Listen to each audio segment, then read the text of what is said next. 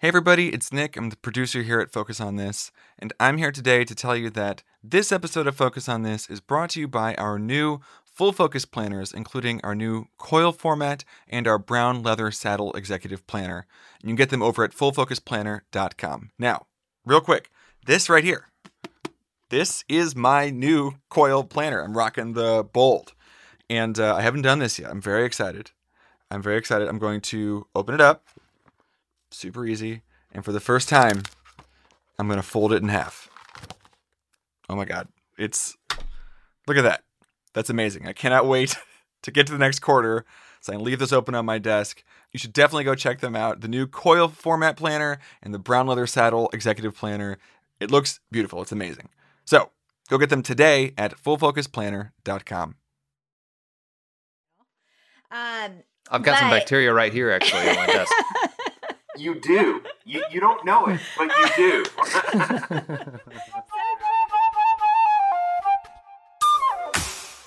Welcome to another episode of Focus on This, the most productive podcast on the internet, so you can banish distractions, get the right stuff done, and finally start loving Mondays with your hosts, Courtney Baker and Blake Stratton. Courtney, what is happening? It is another Monday, and it's good. It's good to be here. I'm especially excited to be tackling the topic for today because it's one we get asked a lot. I think every training that I do with teams, when we teach the full focus system to organizations, this comes up all the time. And I think it's because people experience some, let's call it goal dread. And if you've experienced this, dear listener, my friend, maybe you can relate. It's when you dread working on the goals that you've set. You set the goals, and even when you look at the page, if you use the planner, you look at it and you're just like, oh, gosh. That is goal dread. And we experience it because our goals actually aren't goals, at least what we would call true goals. They're actually projects masquerading as goals. And so the question that comes up then is, well, how do I know what the difference is between a goal and a project? Yeah, I actually, Blake, when we were talking about this episode, I was reminded, this was really early on in our podcasting days. We had a call and she asked us about a goal that she had in it was to like paint the trim on the outside of her house. Yeah. Do you remember this one? And I was like, oh, I think I'm going to get her because this is going to be a project. This isn't a goal, you know, and come to find out it actually was a goal, but it smelled more like a project. And I think this is like a really real struggle people have with determining what is, you know, like I have a lot, we all have a lot of things that we're trying to accomplish. And how do I figure out which bucket, you know, things land in? Yeah. And this is important. It may seem like just a subtlety, but it's actually important because your goals are driving where you're spending your time, your resources, right? And you ought to know, especially if you've got a project as a goal, you may be pointing the finger at yourself, feeling like, oh, well, I can't do goals, right? Or I can never stay focused, right? And actually, you've just misunderstood that what you've set for yourself is just a series of dreadful projects, right? Now, projects are necessary, of course, but what we want to tackle specifically in this episode is just understanding what's the difference. So if you remember, Courtney, back in the 90s, Jeff Foxworthy has this bit, you might be a redneck if, you know what I'm saying? Yeah. That is a name I have not heard in a long time. Oh, yeah. Yes. and you liked recall. It that way. You liked it that way. I'm glad I could bring that back. Well, this episode, you might be a project if. We've got four telltale signs that your goal is actually just a project in disguise.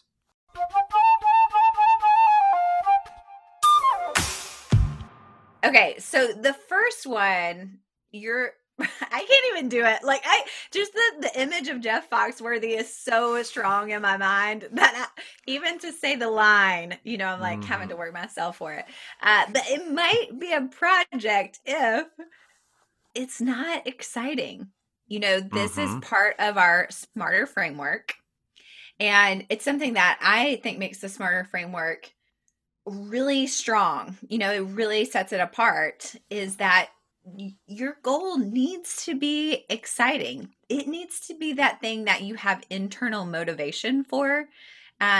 You know, it's got to come from you. You know, this is the thing that's going to take extra energy. Like you said, like it's going to take your resources. And if it is not exciting, it's just not going to happen. You know, you're going to have to depend on external motivations. And that honestly is just not going to get you nearly as far as when you have that internal want to with a goal. Right. The SMARTER framework is what we use to design our goals. And the E, like you mentioned, stands for exciting. It's the reason we say it's got to be exciting is that's just what the research suggests. In Michael's book, Your Best Year Ever, he goes into all these different studies that they've done about, okay, how do the highest achievers function? What's true about their goals? And that's where we came up with this framework. So shocker, if you dread doing your goal, you will achieve less. Your chance of failure is much more likely. Whereas if you enjoy or if you're excited about achieving your goal, your likelihood of success is significantly higher.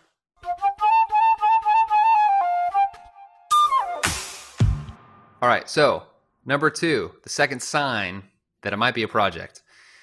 It might be a project if it's about maintenance, not growth. Maintenance, not growth. So here's a great example.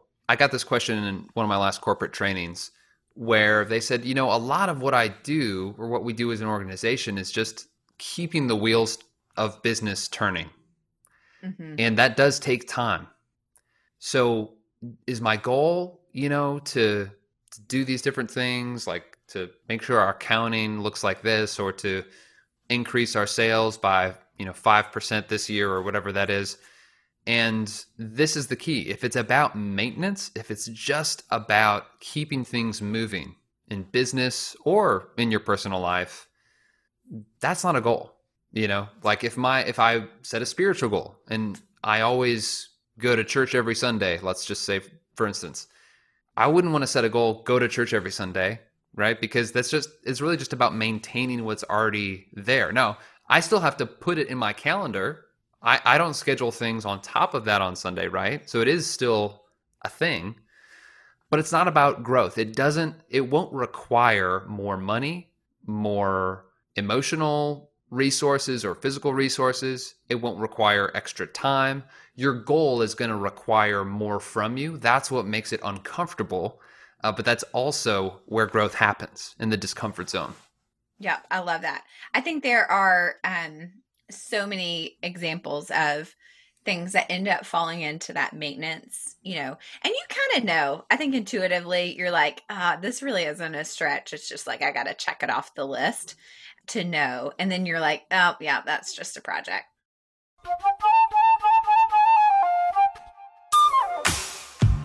Okay. So the third one is it might be a project if it's a should, not a get to. And I think where this comes up a lot is with financial goals. For me, this is where I hear a lot of people say, oh yeah, you know, this year, you know, I've set a financial goal. And, you know, as they talk about it, it really sounds like, you know, I should be saving money. And so I've made it a goal. It's not like, oh, I'm really, you know, we have this financial goal because we're planning this really, you know, great trip, or, you know, we have this financial goal because we're really working to like stabilize our cash flow so that we get to XYZ. You know, you can kind of tell in just the way people frame it up for you, whether or not this feels like a should versus a get to. And again, this is all internal motivation that only you know. But I think being very careful of what's speaking into your goals, you know, are you letting like cultural things kind of set those for you? Are they things that, you know, you get to do? I mean, for me, household stuff kind of falls into that, you know, for me. You mentioned painting the trim. my laundry room is kind of doubled as a storage area, and it was just out of control. And I was like, oh gosh, I really ought to do that. I really need to organize that, fix that, whatever. And the truth is that doesn't rise to the level of a goal. You know, it's just, I would never say, ooh, I get to clean up my laundry room, right?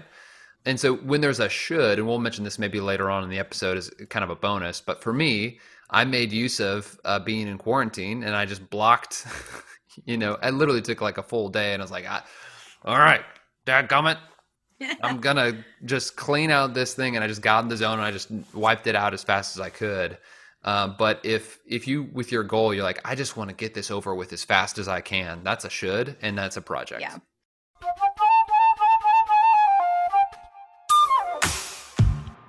You know, I feel like probably everybody out there listening is kind of wondering, what about goals that you feel like you should do because your boss has kind of passed those down to you?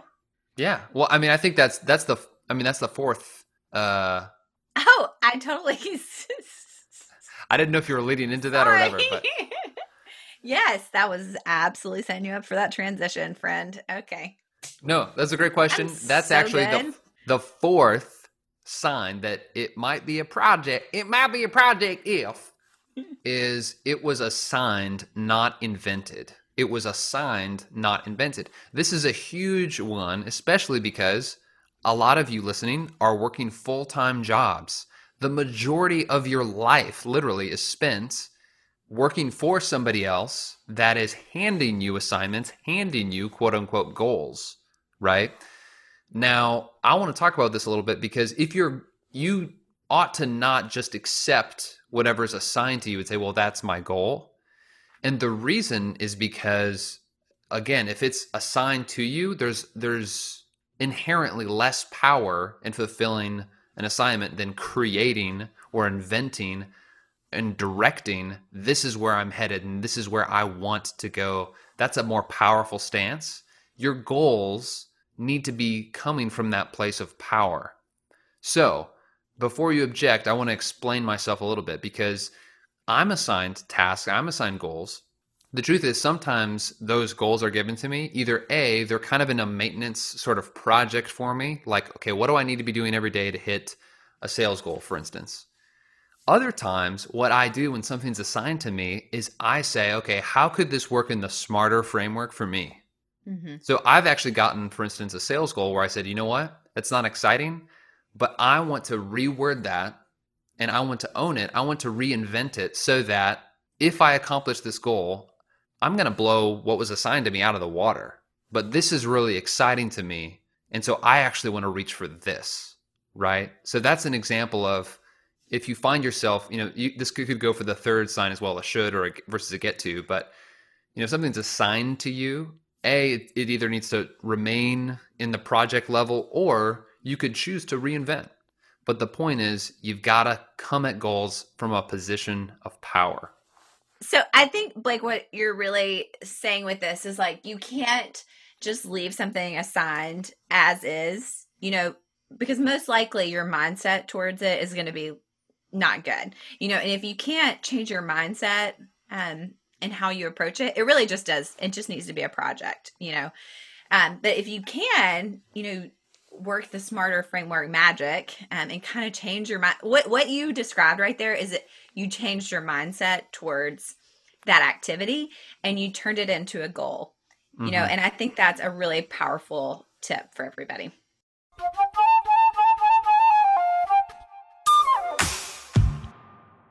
All right, so quick review. Your goals may secretly be projects in disguise if they're not exciting, they're actually about maintenance and not growth, they're shoulds and not get tos, or they're assignments. They were assigned to you and they're not something that you've invented or created. What, Nick? What is your question, sir? My question is, what if somebody is using a project as a goal? Like, where's the potential problem there, right? If someone is actually turning their project into goals, what are they missing out on? What's the opportunity cost? What's happening? I have a thought. Courtney, do you have a thought? Originally wasn't supposed to be on the show for this. I was asking for clarification. So however you want to structure it. No, this is a good question. Let's keep it on the show. So this is, I think what happens is there's kind of two sides of the same symptom that you experience. The one symptom is procrastination or sometimes outright failure, discouragement, or a general sense of complacency, a sense of, I feel detached from my own life, and I'm using the planner, but it doesn't feel like it's, I mean, maybe I'm getting stuff done. It doesn't really feel invigorating like they made it sound like it would be for me, right? It feels like I don't even enjoy my life, and my life is just a robotic machine. Mm. The other side of that is the missed opportunity of life design. And there's a thrill to setting a goal that's exciting, setting a goal that you've invented, that's growing you, that's in your discomfort zone, that's not just about doing business as usual, something that you're excited that you get to do, that there's self-discovery in there, there's the good kind of pain that you get like when you're working out, and there's enjoyment that you're missing out on. So to me, that's what really stands out, Nick, is a sense of disconnection or lack of progress, or sometimes that can lead to even lower self-esteem. And then the flip side is you're missing out on a really exciting part of life just by, you never really get to discover what you're made of, I guess, when you keep setting projects as goals. Well, that is a good word, my friend. I'll preach.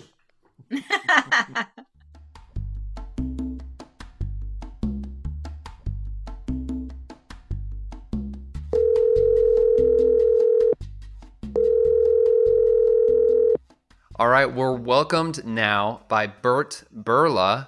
He's joining us via video. This is about as close as it gets in the COVID era. But Bert, how are you today? I'm doing all right. Just, hanging out here in the garage. I just listened to the episode yesterday about creating a full focus workspace. So I've decided to build a bike rack out of some PVC pipes to get my kids' bikes off the floor. And I'm really excited about how much less emotionally draining it's going to be to walk into my garage. That is awesome. We love to hear. I think for everybody listening, if y'all make a change like that, or you do something different because it's a podcast, we would love to hear about it if you're in the Full Focus community, or if you want to leave a review. I mean, Blake says only it has to be a five-star. Yep, I knew you were going to say that.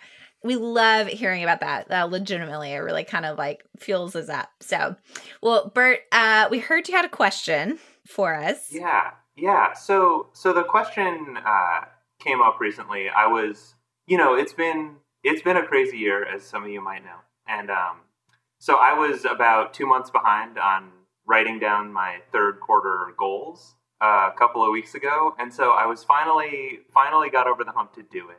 And I was having a lot of trouble differentiating between things that were projects and things that were goals. And so I think that makes it really hard to limit the number of goals, because it seems like there should be a ton of things that I accomplish during, a span of 3 months. So like I want to write them all down, but then like some of them get really small and some of them are going to take way longer. And I just I don't know where to draw the line. And I don't really know what the difference is, and it's confusing. Mm-hmm. Well, I think out of the gate, your assessment of there are a lot of things that have to be accomplished is totally true. In the course of a quarter, you have to get a lot of things done. It's just, how do you know when something that needs to get done needs to get elevated to goal status, right? That's really the question. How do you define that? Bert, you'll have the chance to re-listen to a full explanation here, but really quick, I can restate it for you and those listening. There are really four signs that the goal you wrote down is actually just a project. And those four signs are, it's not exciting. It's about maintenance, not growth. It's a should, not a get to. And the fourth is it was assigned to you. It wasn't invented by you. Okay, so he's not in your head. See, this is the advantage of having a video caller versus I wonder how many audio callers were just on the other end just shaking their head going like, okay. So Bert, let me ask you this. What are things in your world right now that feel really important, but you're not sure if they're a goal or a project, or maybe even the question behind the question is, I'm not sure kind of why it matters, to sort of make that distinction. Does that make sense? So maybe some of this is actually specific to the type of work I do. So I was kind of thinking about that with some of the things you said. So I'm an R&D scientist. I don't really do anything that's maintenance, right? Like everything I go in to accomplish is doing something that we've never done before. And if we've ever done it before, it's not my job. Hmm. So some of that gets a little tricky, I think.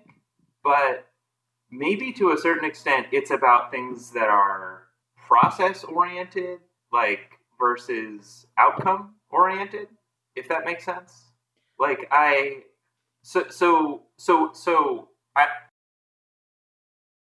basically what I do is I engineer bacteria to make a thing, right? So one of my big goals is to make more of that thing. Like that's sort of the overarching aim of what I do. And that there are steps that I go through in a sort of iterative fashion to try to get that to happen.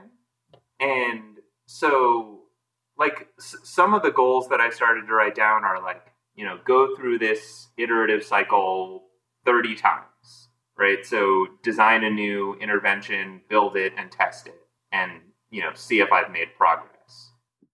On the one hand, like that's been assigned to me, but also like the particular ways that I go about it are totally up to me to determine. Like that's my job. It's interesting. Your situation is really interesting and your job sounds very interesting. And I'm sure, you know, Blake and I do that kind of stuff on our side. Oh, yeah. You know, like, a lot of that stuff. No big deal. I've got some bacteria right here, actually, on my desk. You do. You don't know it, but you do. So true. But even though the work that you're doing, it may be groundbreaking in itself, I still think you have to ask yourself, is what I'm doing just business as usual? Is it maintenance in a way that like, yeah, that's what I got to do because that's my job. You know, I have to do those 30, I don't even know what you said, 30 trials or 30. Yeah, sure. Whatever, you know, to get the outcome because that's my job. But you know, is that thing, is it doing that 30 times going to take your extra focus? You know, is it going to propel the growth, you know, of what you're trying to accomplish? You know, that's what goals do for us. You know, they kind of give us that extra push.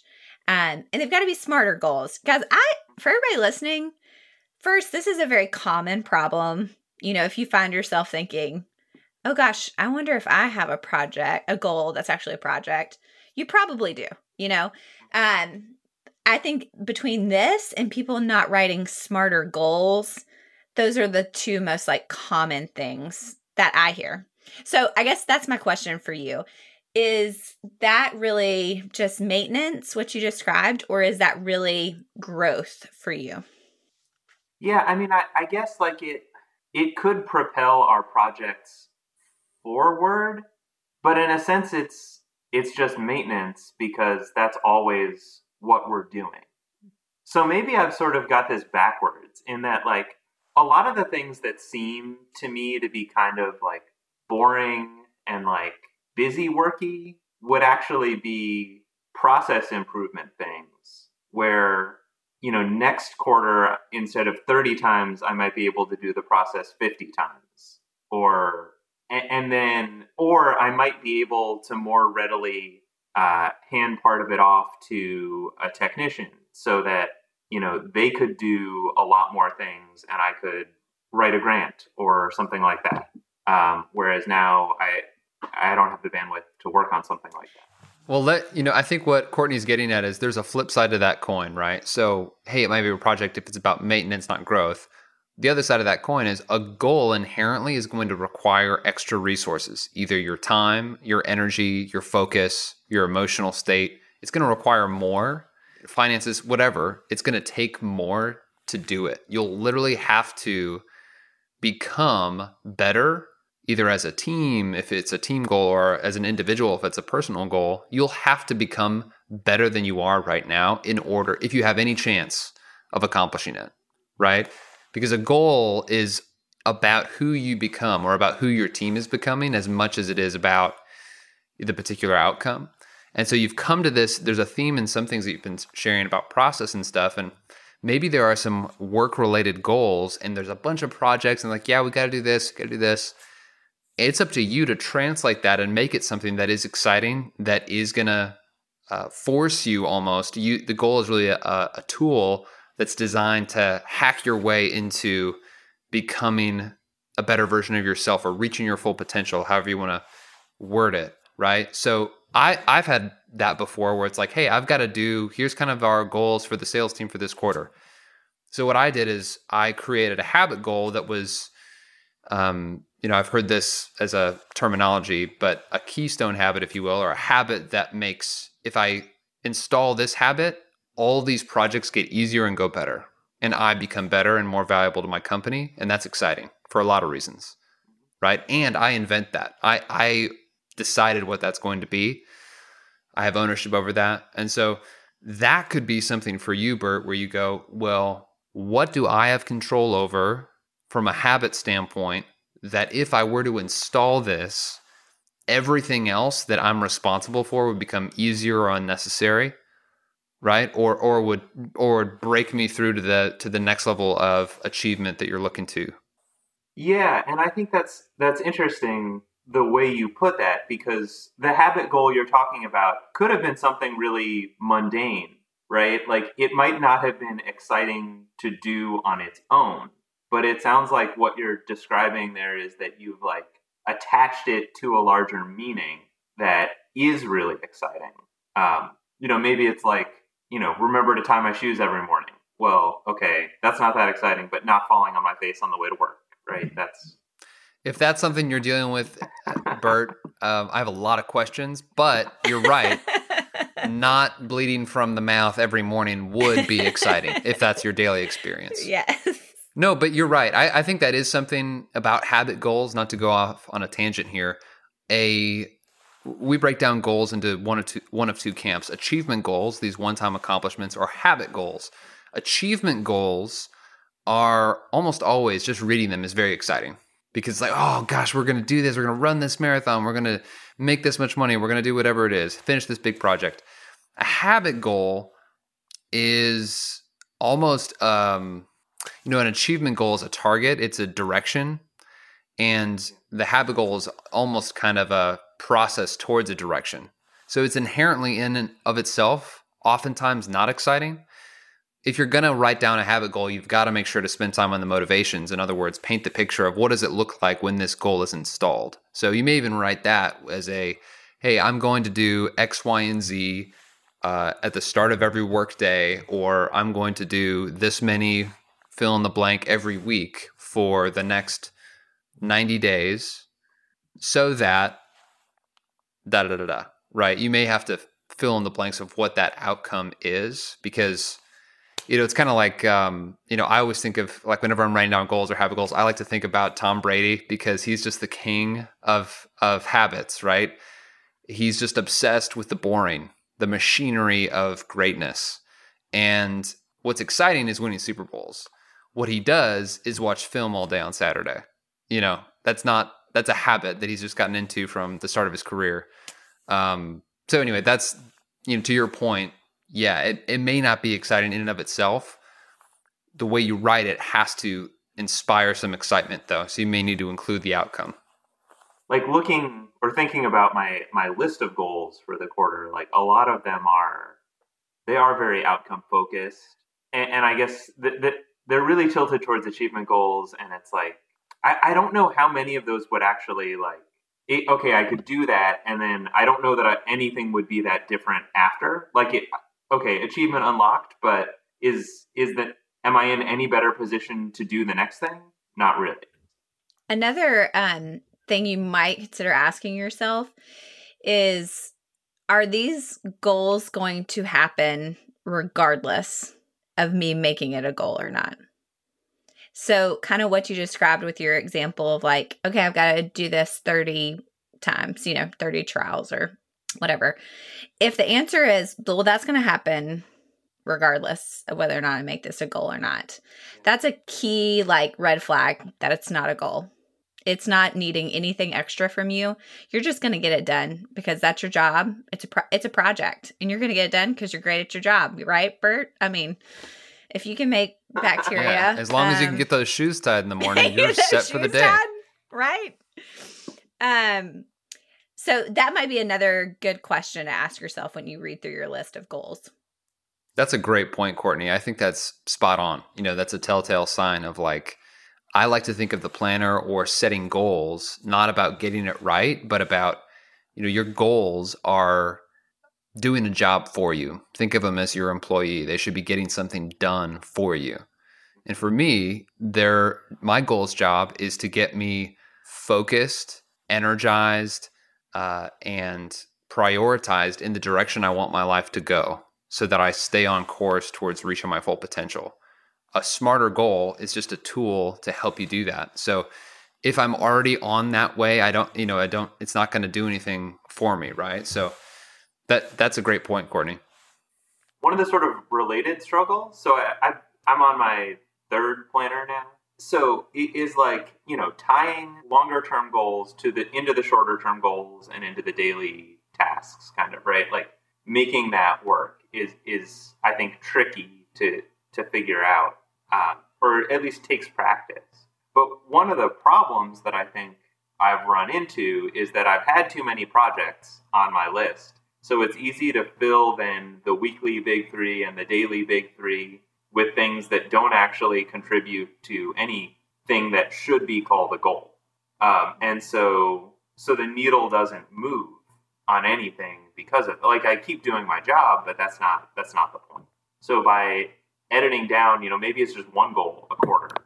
Yep. So that I can make sure it's really something that is going to be transformative to how, not just what I do, but how I work. Yeah, absolutely. I think, it's your goals should be when you think about it, there should be a little bit of a little bit of discomfort, a little check in the gut. Because you're going to need something extra to get there.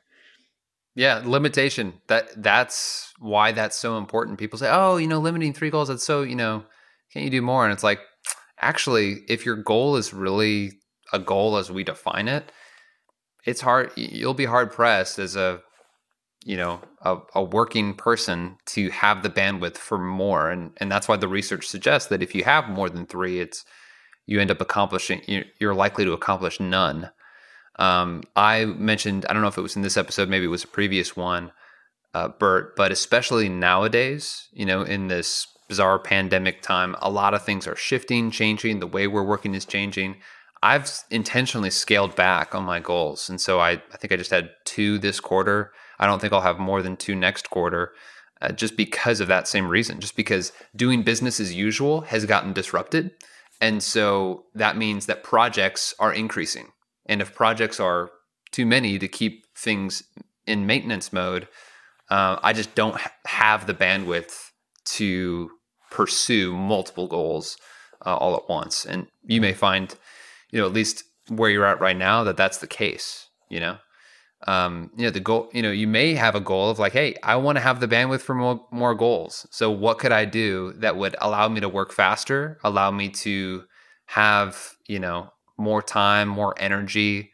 That's where you start looking at other life domains, Bert, to think about, hey, maybe I wish I could be doing more stuff, but I'm so tired and my work takes forever. Well, that's a recipe for a potential goal next quarter. Maybe it's a workflow goal where you're saving some more time, getting some more mental or physical energy back. Well, hopefully that has been helpful, Bert. And you'll have to keep us posted on how you edit your goals if you do at all. So thanks for your question. And thanks for being on the podcast with us. Yeah, sure. Thank you, guys.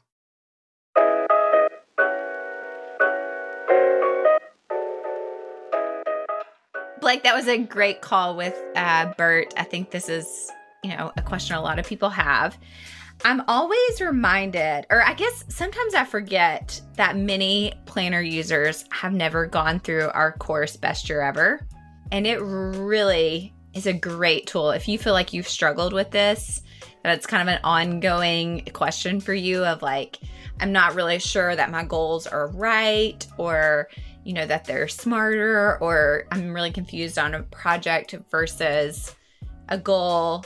Best Year Ever is incredible. Our whole staff goes through Best Year Ever every year. And it's been, I don't know if you feel the same way, Blake, but it's been huge in helping me utilize the Full Focus Planner like to the next level. Yeah, I think it's great. Even if you've used the planner for years, I use it, like you said, every year with our team. This last year, I actually did it a second time. Me and my wife did it together. It's great because it forces you to slow down, and sometimes we can set a goal and we don't realize how powerful it is to think through what actually should be a goal and how do we set ourselves up for success. So often we fall short of a goal, not because there's something wrong with us or our level of discipline or whatever. A lot of times those issues are not the case. It's actually just a lack of clarity. And that course, as you mentioned, in the SMARTER framework brings that clarity. That's why Michael is famous for saying a goal well conceived is a goal half achieved, because half the battle is just getting it right from a clarity standpoint on the front end. And so absolutely would recommend that as a supplemental course for you. Yeah, if you found this episode helpful, or, actually, if you find that you struggle with this, the Full Focus community, send our team a message there. We would love to know how we can help you. Maybe there's a goal that you want to share, and the community is a great place to get feedback on those. You can find the community on Facebook. It's just search for Full Focus Planner, and you will find the group. And thanks for joining us today. Yeah, they say this is a productive podcast. I would say the Facebook group is the most productive Facebook group on the internet, arguably. So if you enjoyed it, jump in there or share about it on social media, #FocusOnThisPodcast. That helps us out and helps your friends out. You know your friends need help. You're the one that's got it figured out. They need help. So share about it on social media, and we'll see you next week on Monday morning for another episode. Until then, stay focused. Can I just edit in real quick that I believe this is true, that Bert is the only person who owns a planner signed by both Michael and Megan. What? I gave Bert. You guys want to see it? Yes. I gave Bert his first planner, and he was like really kind of worried and nervous about it. And I happened to be in Franklin recording, and so I gave. Michael has said he'd signed a ton of them, but Megan said she'd never signed one before. So I feel pretty confident that since they haven't been out, we've been all stuck inside for 6 months, that it's still probably true. This is the planner signed by Michael and Megan. There. Yeah. Here it is. Right there. That's awesome. Oh, and they wrote you a note. They did. That's awesome. That's very nice. And you should post that in the community. Like, I'm hooked. Oh, my gosh. Not to brag. What a brag. It's awesome. Hey, everybody. It's Nick again. And just real quick, this episode of Focus on This was brought to you by the new Full Focus Planners, including the new coil format and the brown leather saddle executive planner. Don't wait. We got another quarter coming up pretty soon, so get them today at fullfocusplanner.com.